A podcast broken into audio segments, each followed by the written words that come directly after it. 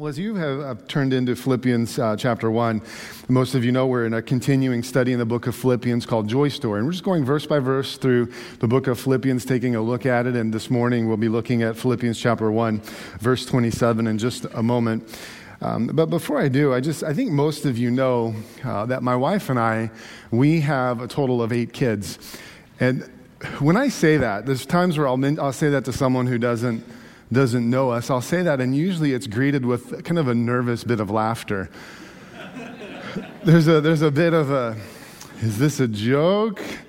Is this for real? But we do. We seriously, we have eight kids, and we've been blessed to have uh, four of our kids come into our lives by natural birth, and we've had, been blessed to have four of our kids come into our lives by way of international adoption through Ukraine. But they're all our kids, and just very blessed with all of them.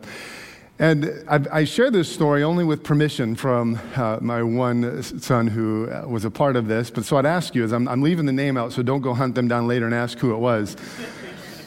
just give them uh, that grace. But when you, when you move into a different country, there's just naturally some adjustments that take place. And here in the United States, we have a number of uh, conveniences that I think we can take for granted. Things that we just just assume we'll always have. And there were some adjustments in that, that when it came home, there were some adjustments to that. And one of those adjustments was the microwave, using a microwave for a number of, of quick meals and easy meals. And when it first came, we're working on some of the, the, dietary things, and now that adjustment's been made. But when first came, there was just trying to find some things that, that worked, that kind of served as a bridge from what was used to to what we have here. And one of the, the food sources that we use, if you can call it a food source, is, was ramen noodles. Um, Ramen noodles are very similar to something that you could get in Ukraine, a very quick, easy meal, very similar to, to the way they function here. But in Ukraine, the way the, the ramen noodles were made, and I don't even believe that was the name that was used there, um, but the way these, this noodle packet was made is that you would steam up water, and probably some of you make it this way. You'd steam up water, put the, the, the hard cube of noodles in a bowl of water, pour this, the hot water over it, and then they'd cover it over with uh, a plate just to let it, the steam settle, let the noodles really uh, cook or however that would be, and a few minutes later come back and they would eat it. So that was the process they were normally accustomed to, and that's, that's still done from time to time in our house. But we introduced them to the microwave. And the, the speed that that brings into cooking along those kind of meals. And so we'd throw the water in there, throw the noodles in there, throw them in a bowl, cook them in the microwave a couple minutes, have a quick meal. And so, after several um, successful meals, if, again, if you can call a, a, meal of ramen noodles a successful meal, after several successful meals of ramen noodles being cooked, we ran into a problem. One of my sons had, had put the noodles in, put it in the microwave, it hit start. And as it was cooking and as it was going, um, smoke started pouring out and set off the fire alarm in the house. And so we ran over, opened the microwave, got the fire alarm to stop, and dealt with the smoke. And discovered that he had put, in, put the block of noodles into the bowl but forgot to add the water. And so you ended up with this smoldering, kind of almost like a charcoal briquette type thing that was there. We had to set it out, let it cool, return back to so it wouldn't like scorch away through the bottom of the trash can and onto the floor, and then finally throw it away. And uh, it happened a couple of times. But after we, we dealt with the crisis of the moment, I remember, I remember chuckling to myself and saying to my son, I'm like, help me understand this. How do you forget half the ingredients in a two ingredient meal? but we had a good laugh about it. We still have a good laugh about it um, today. But when I think about what we're look, getting ready to read in the book of Philippians with the Apostle Paul, what we can't forget is what Paul is writing to these believers in Philippi is he's writing to them what he may consider his last letter to them, his last real communication to them. He is on trial and being held as a prisoner for a capital offense. And he's writing to a group of people that he cares about dearly and he loves dearly. And as he's writing this letter to them, he's giving them some of his, he's looking at as perhaps final, final instructions for this final moment that he can speak into their lives and he can share things with them. And so as he's looking and he's writing to them, he begins to assess this, this final moment of writing to these people, perhaps the final bit of instruction. And so he begins to share with them he looks at every circumstance, he looks at every situation he finds himself in, and he always looks at it from the standpoint of how can I, how can I represent Christ well? And so he shares, he's sharing that with those believers in Philippi, as we really see through all of his writings to any of the churches, to any of the believers, any of the leaders, is how to consistently represent Christ well. And so he's, as he's writing, and something we see all through the, the letter to the Philippian church is three ingredients that he gives them, three necessary ingredients that he consistently points out that they need to make sure are a part of their life to be able to consistently represent Christ well. In fact, one of the ways that he'll talk about it is, is, is he'll say it's as if you're wearing Christ and putting on Christ, much like you put on your clothes this morning. You're putting on Christ and you're carrying Christ wherever you go. And so he gives three ingredients so that they can represent Christ well. And those three ingredients, and we'll look at them in detail in just a moment. The first one is consistency. The second one is cooperation, and the third one is confidence. And we'll see these surface again and again and again through the, this letter. But let's look at this together. Philippians chapter 1, beginning in verse number 27. It says, Whatever happens, conduct yourselves in a manner worthy of the gospel of Christ then, whether I come and see you or only hear about you in my absence, I will know that you stand firm in one spirit, striving together as one for the faith of the gospel, without being frightened in any way by those who oppose you. This is a sign to them that they will be destroyed, but that you will be saved, and that by God. For it has been granted to you on behalf of Christ not only to believe in him, but also to suffer for him, since you are going through the same struggle you saw I had, and now hear that I still have. So, these three things consistency, cooperation, and confidence. And let's just talk about them for a little bit this morning, and so that we can each walk out with some application of this. The first one that he tells them is consistency. Look again in, in Philippians chapter 1, verse 27, just the first part.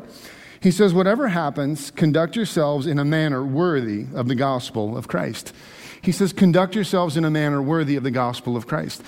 Now, Paul uses an interesting word here that we wouldn't just quickly catch as we read this, but he, when he says conduct, he uses the word to conduct yourselves, talking about their conduct as an individual. Many times in the New Testament, when it's talking about the lifestyle we live and the conduct we live by, it'll use a certain word that's talking about kind of our day to day activities, our day to day choices, how we go about living our lives, just our conduct of the day. But there's two times in the entire New Testament that a word is written, a word is used that speaks to a different type of conduct. This is one of the places that it's, it's used here. And to help understand why Paul chose this word, you have to understand the background of the city of Philippi. The city of Philippi was what many considered in that day to be, a, they'd call it even a miniature Rome it was, it was established on what, at one point when it was established, was the outer reaches of the Roman Empire, and it became a Roman colony.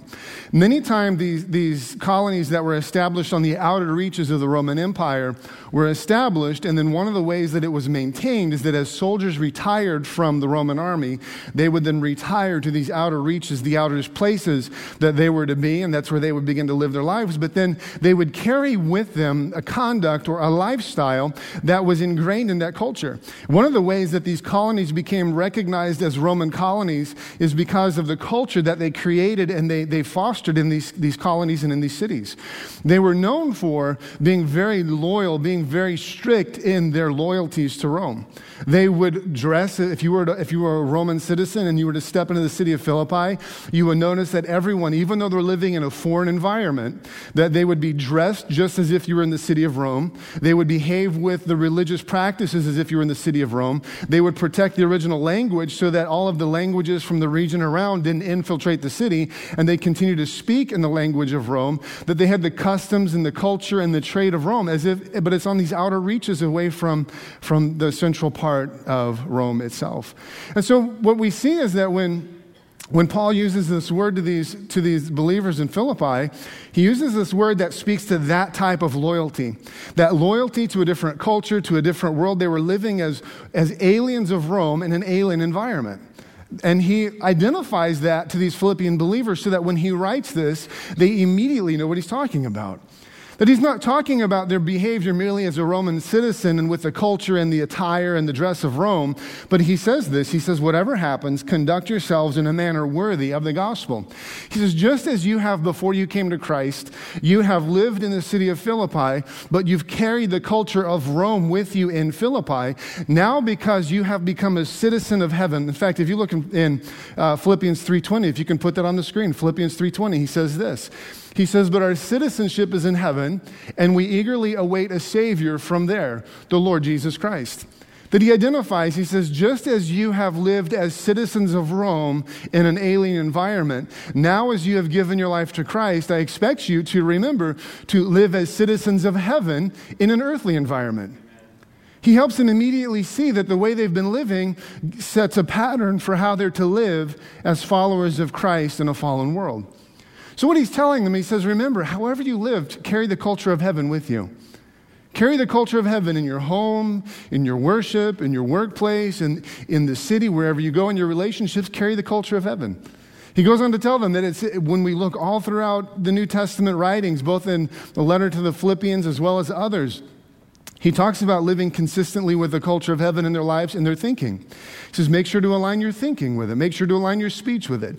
Make sure to align your attire, your, all, all of the things. That the entire lifestyle is to be consistent with our relationship with Christ and being citizens of heaven. Look at a couple of different ways that he says this. I want you to see this, a few different ones. If you could go ahead and, and put up, uh, I believe it's Philippians chapter 4. Philippians 4:1 he says as prisoners for the Lord then I urge you to live a life worthy of the calling you have received. He says live in a way that that represents the calling that you've received represent the lifestyle that you have in Jesus Christ. Go ahead if you could put up Colossians chapter 1.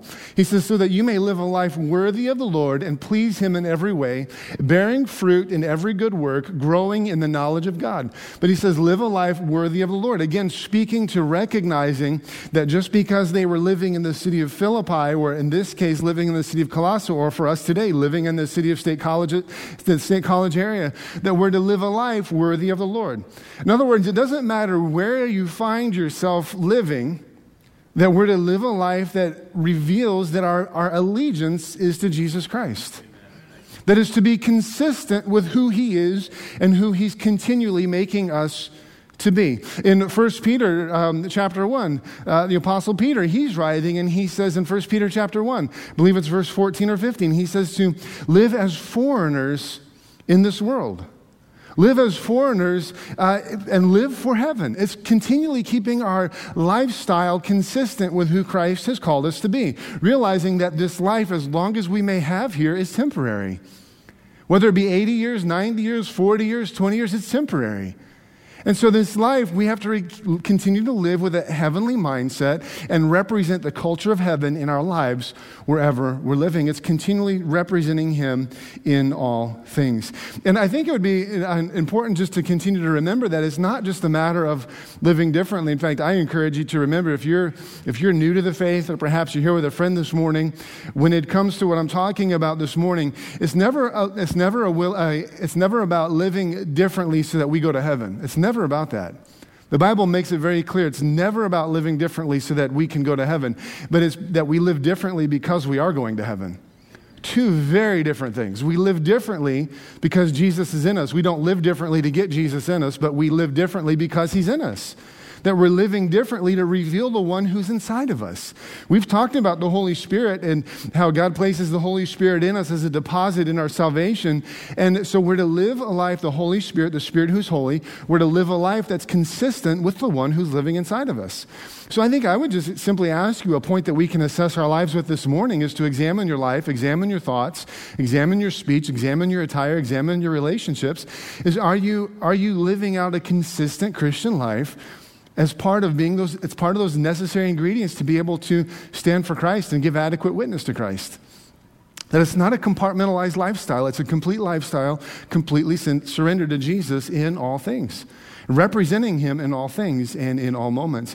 And it really begins, it's not just a matter of leaving here today and saying, well, I'm just going to go do this, this, this, and this, and have a list of things that we need to do.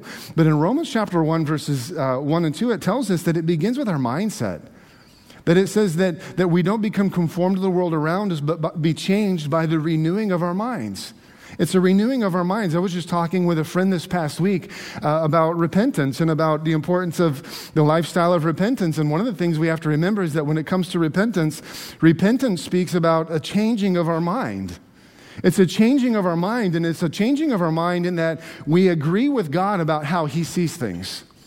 We agree with God. Repentance is a matter of agreeing with God on how He sees your life.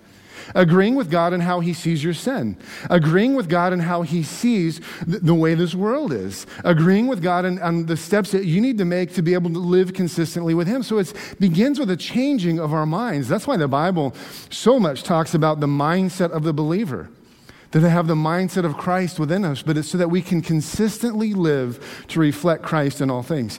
And that sound, I believe it sounds good, it sounds fair, it sounds applicable, but here's, he gives us one more qualification in this in verse 27a. And if he gives us the, he gives us the when of this is to happen by way of when are we supposed to be living a consistent Christian life? Look at verse 27. Whatever happens, conduct yourselves in a manner worthy of the gospel. Whatever happens, in all things, Conduct yourselves in a manner worthy of the gospel. It says, whatever happens, that means that whoever you're around, it doesn't matter what they're doing to you, that you're called to live a life that is consistent with the gospel. It doesn't matter what your work environment is. It doesn't matter what the culture of the others in the workplace say. I've heard had individuals say, "Well, I kind of talk like this because you just have to be tough. You have to do this in the workplace." But according to Scripture, it tells me whatever happens, I need to live a life that's consistent with who Jesus is living inside of me. That's both inside and out. That's both with my mouth, with my thoughts, with my actions, with my speech, with my behavior. And so it really clarifies that in all things, in all moments, and in every place. And I have found in my own life, and I've found from just life to be true, that usually it takes the difficult piece, people in life, the difficult circumstances, the temptations in life that will often bring forward in my life the areas that I need the grace of God to continue to work in. It's those hard people, those hard situations, those hard things that bring forward the parts of my life that need more of His grace. And because those highlight those parts of my life, that is why he continues to, to say, whatever happens, conduct yourselves in a manner worthy of the gospel. That there is no person that's an exception to this in your life. There's no temptation that's an exception to this in your life. There's no relationship that's an exception to this in your life. Whatever happens, conduct your life consistent with who Jesus is inside of you and who he's making you to be. It's a choice to let Jesus shine in every circumstance, in every moment, in every place, in every challenge, in everything that you find yourself in.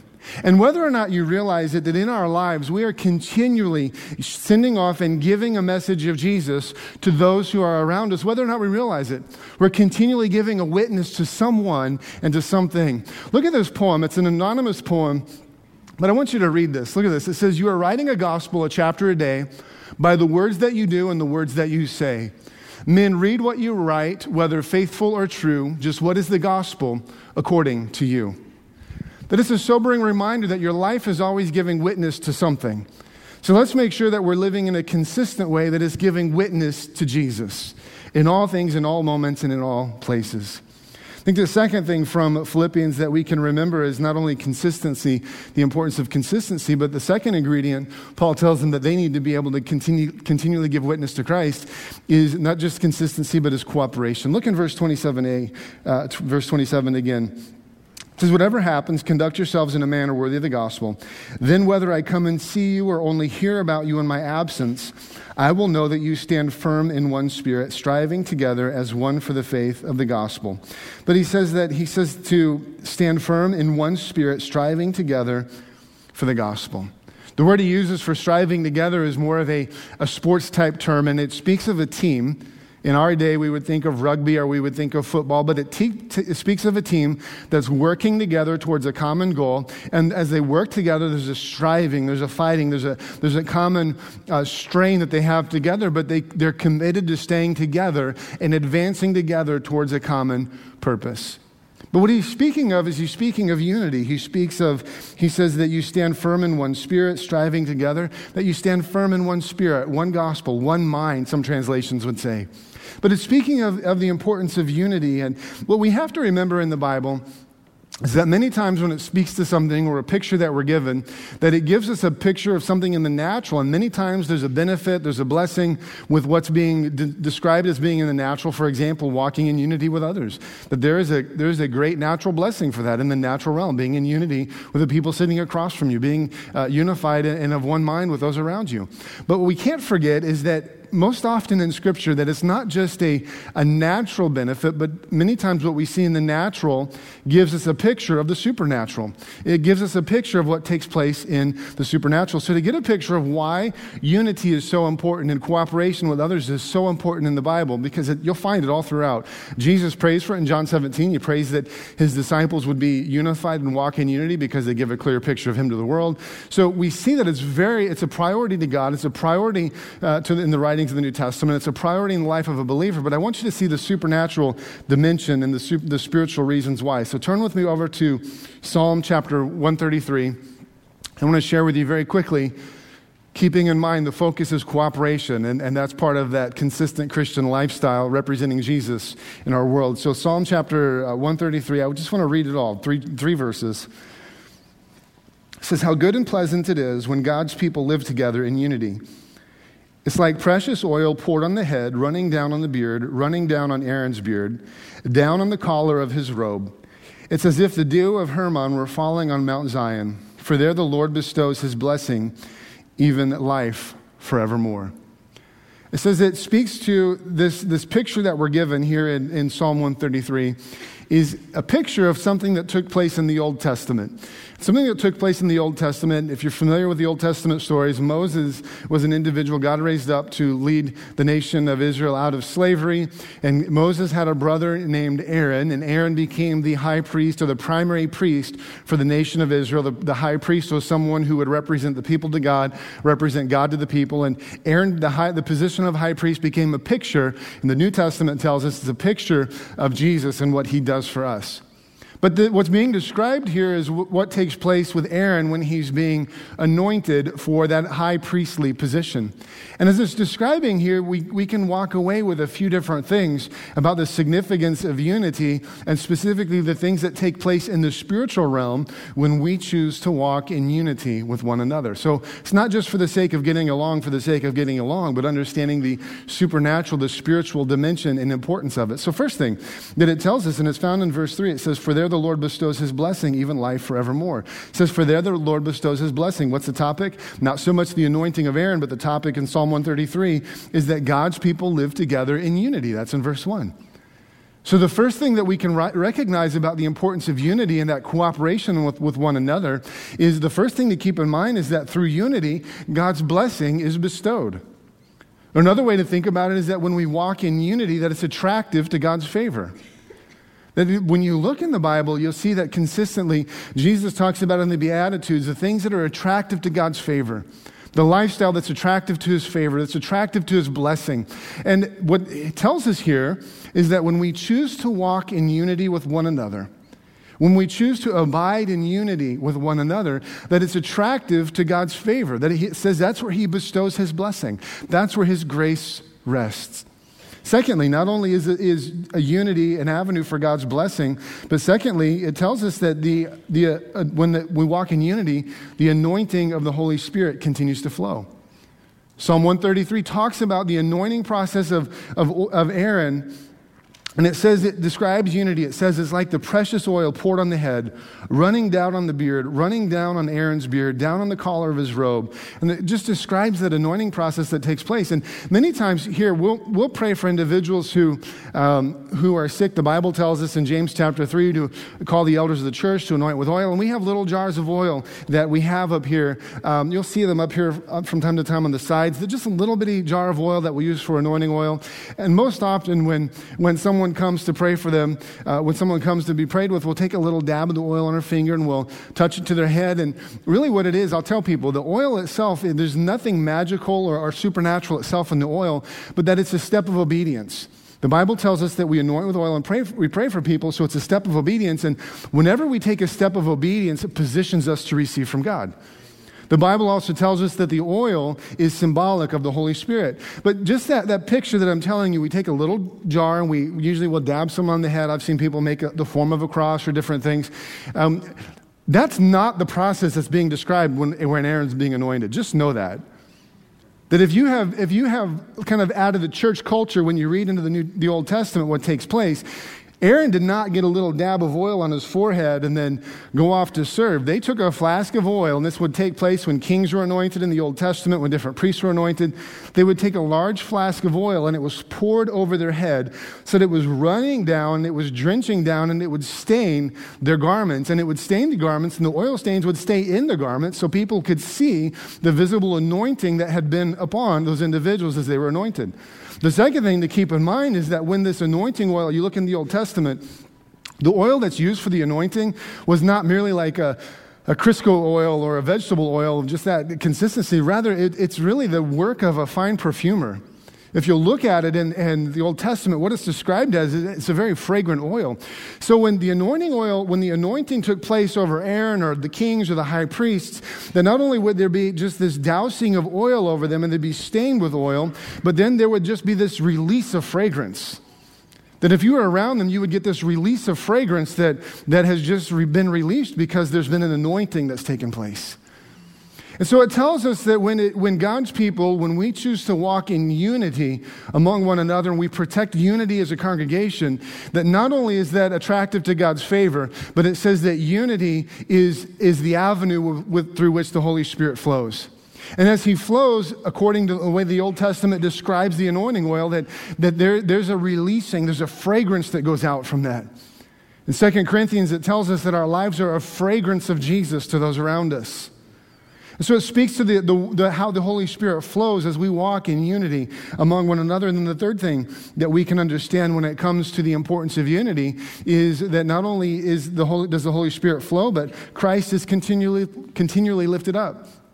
I already mentioned it in John 17, but in John 17, Jesus said, He prayed specifically that His followers would walk in unity. He said, so that people would see Him so that Christ is continually lifted up. So, if those are the three benefits that take place, the three things supernaturally that happen when we walk in unity number one, God's blessing or his favor is bestowed. Number two, the anointing of the Holy Spirit continues to flow. Number three, Jesus is lifted up. What do you think happens when we don't protect unity and we choose to not walk in it? Just the opposite. If we choose to, to disregard unity, we choose to break unity, we do something that disrupts unity, number one, the blessing of God is, is, is withdrawn. Number two, the anointing of the Holy Spirit does not flow freely. And number three, Christ isn't lifted up. That's why the Bible tells us so much about unity and the importance of unity and the importance of walking in unity, the significance of, have, of being committed in our lives to walking in unity with one another. There's a number of verses in the Bible that will talk about the importance of unity, but before we look at those, um, I've had individuals will tell me from time to time, they'll say, well, you know, I don't, I don't really have to be a Christian to go to church. And I'll tell them, you're, you're exactly right. You don't have to be a Christian to go to church. Now, I've told them before, and I'm sure I've said this here, that you don't have to be a Christian to go to church. Neither does a fish have to stay in water to be a fish. It just has a much higher survival rate when it stays in the water. And I really believe that's true for Christians as well. That we don't have, you don't have to be in a church family to, to be a Christian. However, you cannot fulfill the biblical command to walk in unity with other believers if you're not in a consistent, consistently a part of a body of Christ. So you choose to walk in an area of disobedience, and there's other verses towards that, but you choose to walk in an area of disobedience because you can't practice the unity that Jesus prayed for among his followers if we're not consistently in connection and around other believers. I believe another thing to keep in mind when it comes to unity is that the Bible tells us the Holy Spirit lives in me, He, he lives in you, that He lives in every individual who's placed their faith in Christ. And I need the work of the Holy Spirit that He's doing in you to complete His work in me. And you need the work the Holy Spirit's been doing in my life to complete the work He's doing in your life. That is just continually working and refining and, and shaping out our lives as we continue to allow the Holy Spirit to work. I mean, think about it. We talk about the fruit of the Holy Spirit in our lives. Galatians 5 tells us the fruit of the Spirit is love, joy, peace. Just stop with those three love, joy, and peace. Can you really say that you're a peaceful person or a loving person if you're never in the context that actually that lets you flesh that out? You can't. It's, it's hypothetical, it's a theory until you're living in, in context in a relationship that forces you to choose to live it out. That's what life and community and church community does. That's why Jesus talks about the importance of unity. I will, when I look at the, the unity the Bible describes and tells us that, I encourage individuals to remember the miracle of the church is not that we never have disagreements, and the miracle of the church is not that we ever don't have uh, conflict. The miracle of the church is that we know how to deal with disagreement and we know how to deal with conflict without disrupting unity. That's the miracle of the church, not that we never have it. People, I've had people tell me, well, you know, church is frustrating. I get frustrated with the people that are there. And uh, people tell me, well, you know, I, go to, I don't go to church because there's hypocrites there. And I tell them, you know, the, the moment I walk in, hypocrites walked in. I mean, that's just life. That's life as an individual that we're continually allowing the Holy Spirit to work in us, recognizing things and saying, God, I need you to work in me. I need you to work in me. I'm continually putting it forward for you to, to work in. But we have to remember the church is going to be messy because it's full of people who need grace. People who continually need grace and need to be changed and need to be transformed. And so, the best avenue that you and I can be a part of how God is working in our lives is be committed. Be committed to, to letting Him work in your life. Be committed to working in cooperation with one another, even in the spite of differences, and recognizing that He's always working. I've had different times in my life when it comes to church and, and life that I've had to be reminded or remind myself that the reason I love the church is not that it's that it lacks mess. The reason I love the church is because of who it belongs to. The Bible tells us the church, Jesus describes the church as his bride, describes it as his bride, the one he longs for and loves and gives himself for. And so I choose to love the church not because of lack of mess, not because of lack of conflict, but I choose to love the church because of who, who, he, who she belongs to. And she belongs to him. And so we're committed to walking in cooperation, walking in unity. And the Bible tells us this, that we have a responsibility to that. Let me give you a couple of verses and then we'll move to the final point. Can you put up, uh, I believe it's uh, Ephesians chapter 4? Ephesians 4 3 says, Make every effort to keep the unity of the Spirit through the bond of peace. It says, Choose to exhaust yourself to protect the unity uh, of walking in relationship with one another. And there's another one. You can put up Romans 12, 18. If it's possible, as far as it depends on you, live at peace with everyone. It says that there's going to be times where there's going to be conflict that just you may not be able to find resolution to, but what Romans 12 says, it says, as far as it depends on you, exhaust yourself in doing what it takes to bring peace. But it's choosing to walk in cooperation in all things. And then the final thing, when you, if you look back in Philippians chapter 1, the final thing that we have, again, out of, uh, out of Philippians chapter 1, verses 28 or 27 and 28 is that the final thing is confidence. Look in verse 27 again. It says, Then whether I come and see you or only hear about you in my absence, I will know that you stand firm in one spirit, striving together as one for the faith of the gospel, without being frightened in any way that by those who oppose you. This is a sign to them that they will be destroyed, but that you will be saved, and that by God. That, there's, that, that we're to have confidence, that serving Christ involves confidence. Really, it's spoken of in context to understanding there's going to be rejection, there's going to be suffering, there's going to be hardship that comes with following Christ. And, and he's just encouraging them. He says, don't, don't shy away because it's hard. In fact, the, the word that he, he uses in, in verse uh, 27 28, he says, striving together uh, as one for the faith with the gospel. The word that he uses to, for strive is, is used to describe a horse in battle. And he says, just as the horse in battle is trained not to pull away the moment that the tension's there, the moment that there's, there's the things that would strike fear, he says, as followers of Jesus Christ, you must be committed to the course that's been laid before you. Walk with confidence in the course that God has set before you to follow and know that if you're following Jesus correctly, there's going to be discord and there's going to be rejection. There's, you're not going to fit in the world in which we live. That's what Paul is telling them. He's reminding them. He says, expect it. So walk with confidence. And he gives four things on account of Christ to remember when it comes to this. And just give them to you quickly when it comes to understanding rejection that we can live with. The first one is to remember that it's expected. That is to be expected, not to be surprised. In, in uh, 1 John, it tells us, 1 John 4 says, Don't be surprised when hardship comes on you because of your faith with Christ. Don't be surprised at that. And Paul tells Timothy, a young pastor, in 1 Timothy 4, he says, Those who live a godly life should expect to suffer. That we, it's to be expected, that rejection from the world is to be expected. In fact, I would, I would challenge you to look at your life.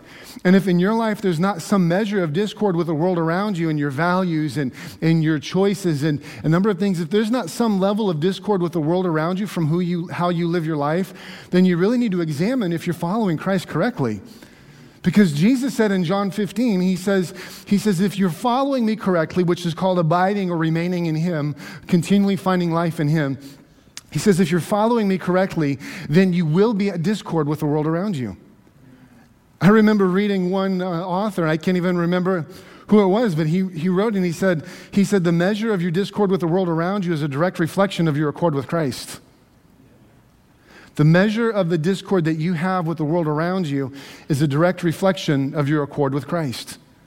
And so, if there is no conflict with your values, there's no conflict with how you raise your family, no conflict with your entertainment choices, no conflict with everything that makes up your life, if there is no conflict with that, with the way the world does, then you should look at your life and examine Am I following Christ correctly? Because Jesus said it's to be expected if we're following him correctly. Secondly, that when it, when it comes to rejection and resistance, not only is it to be expected, but secondly, it's a sign. In verse 20, 28, he says that it's a sign to those who are persecuting you, that it's a sign to them that they will be destroyed, but, but that you'll be saved. That it's a sign. In other words, he says your life gives witness. Your life gives testimony. How you endure under suffering rejection for Christ, how you endure, ultimately gives witness to Christ. In the, the founding of the church in Philippi is a perfect example of that. If you look at Acts 16, the, the one who was overseeing Paul's beating, the, the prisoner, in fact, the, the jailer, in fact, he may have very well offered some of the lash marks on Paul's back. And he's observing this whole time. And all throughout this suffering that Paul is getting because of Jesus, he is worshiping and he's thanking God. And then, even after there's an, there's an earthquake and, and the jailer is about to kill himself, Paul speaks out and speaks out on behalf of him and says, Don't, don't do it. He, continue, he offers love and grace to someone who's just wronged him. That it all becomes a, a, message and a testimony that ultimately the jailer becomes a part of the church and is receiving this letter that Paul has written. So it's a reminder that as you, as you live for Christ and you experience rejection for him, that it's a reminder that it really, your life gives witness. Number three, it's a privilege. To, to be united with Christ and to suffer rejection for Christ is a privilege. It's a privilege. Look at verse 29 again. It says, For it has not only been granted to you on behalf of Christ, not only to believe in him, but also to suffer with him. It's a privilege to be united with Christ in his sufferings. We just sang the song before I came up called Great Things, and it talks about the, the privilege of being united in oneness with Christ in spite of our hardship. It's in spite of what we're going through. Have you ever considered that the worship you can offer in your hardship is a type of worship that you can't offer in heaven? See, we worship, we'll have, we'll have all sorts of time and opportunity to worship in heaven, but the worship that we choose to release in hardship, the worship we choose to release in pain, the worship we choose to release in rejection, has, I believe, has a different type of value on it because it's a type of worship we won't ever be able to offer in heaven. Because in heaven, there is no suffering, there is no pain, there is no rejection. So there's a value, there's a premium on the worship that I believe that we can choose to offer. In fact, I believe when it comes to hard spaces and, and, and hard times in our life, specifically in rejection to Christ and our standing for Christ, is that not only is it a privilege, but I believe it's a sacred space. It's a sacred space because those are moments we choose to lean onto Jesus more. We choose to lean into Him more and discover a new understanding of the comfort and the grace and the peace and the hope that He brings. That's why Paul says in 2 Corinthians chapter 12, he says that in my weakness I found strength. Because there's an intimacy with Jesus that we find that we won't find elsewhere. And then the last thing I believe when it comes to uh, confidence and hardship, that hardship really not only is it a, a sign of to be expected, it's a sign that it's a privilege, but lastly, it's a reminder that we're not alone. It's a reminder that you're not standing alone. The Christian life is done in context of community, and the enemy wants you to think that you're alone. He wants you to think that you're the only one going through what you're going through, that you're the only one suffering this, you're the only one doing that. You think of Elijah in 2 Kings when he's on, on uh, the mountain and he is being persecuted because he's a follower of God, and there's this point where he says, he says, God, I'm the only one left. And God says, No, you're not. You're not alone. And it's a reminder to you and me that when we face hardship, that it's a reminder we're not alone, that we have others that we stand with. And because we have others we stand with and the strength that we have together and the work of the Holy Spirit within our relationships and in our lives, that it's a reminder to continually keep our eyes set to Jesus, Jesus at all times so that he can consistently be lifted up within our lives. I'm going to invite the men and women to slip to the back and begin to ready themselves for communion this morning. And I would like to conclude our time together by receiving communion.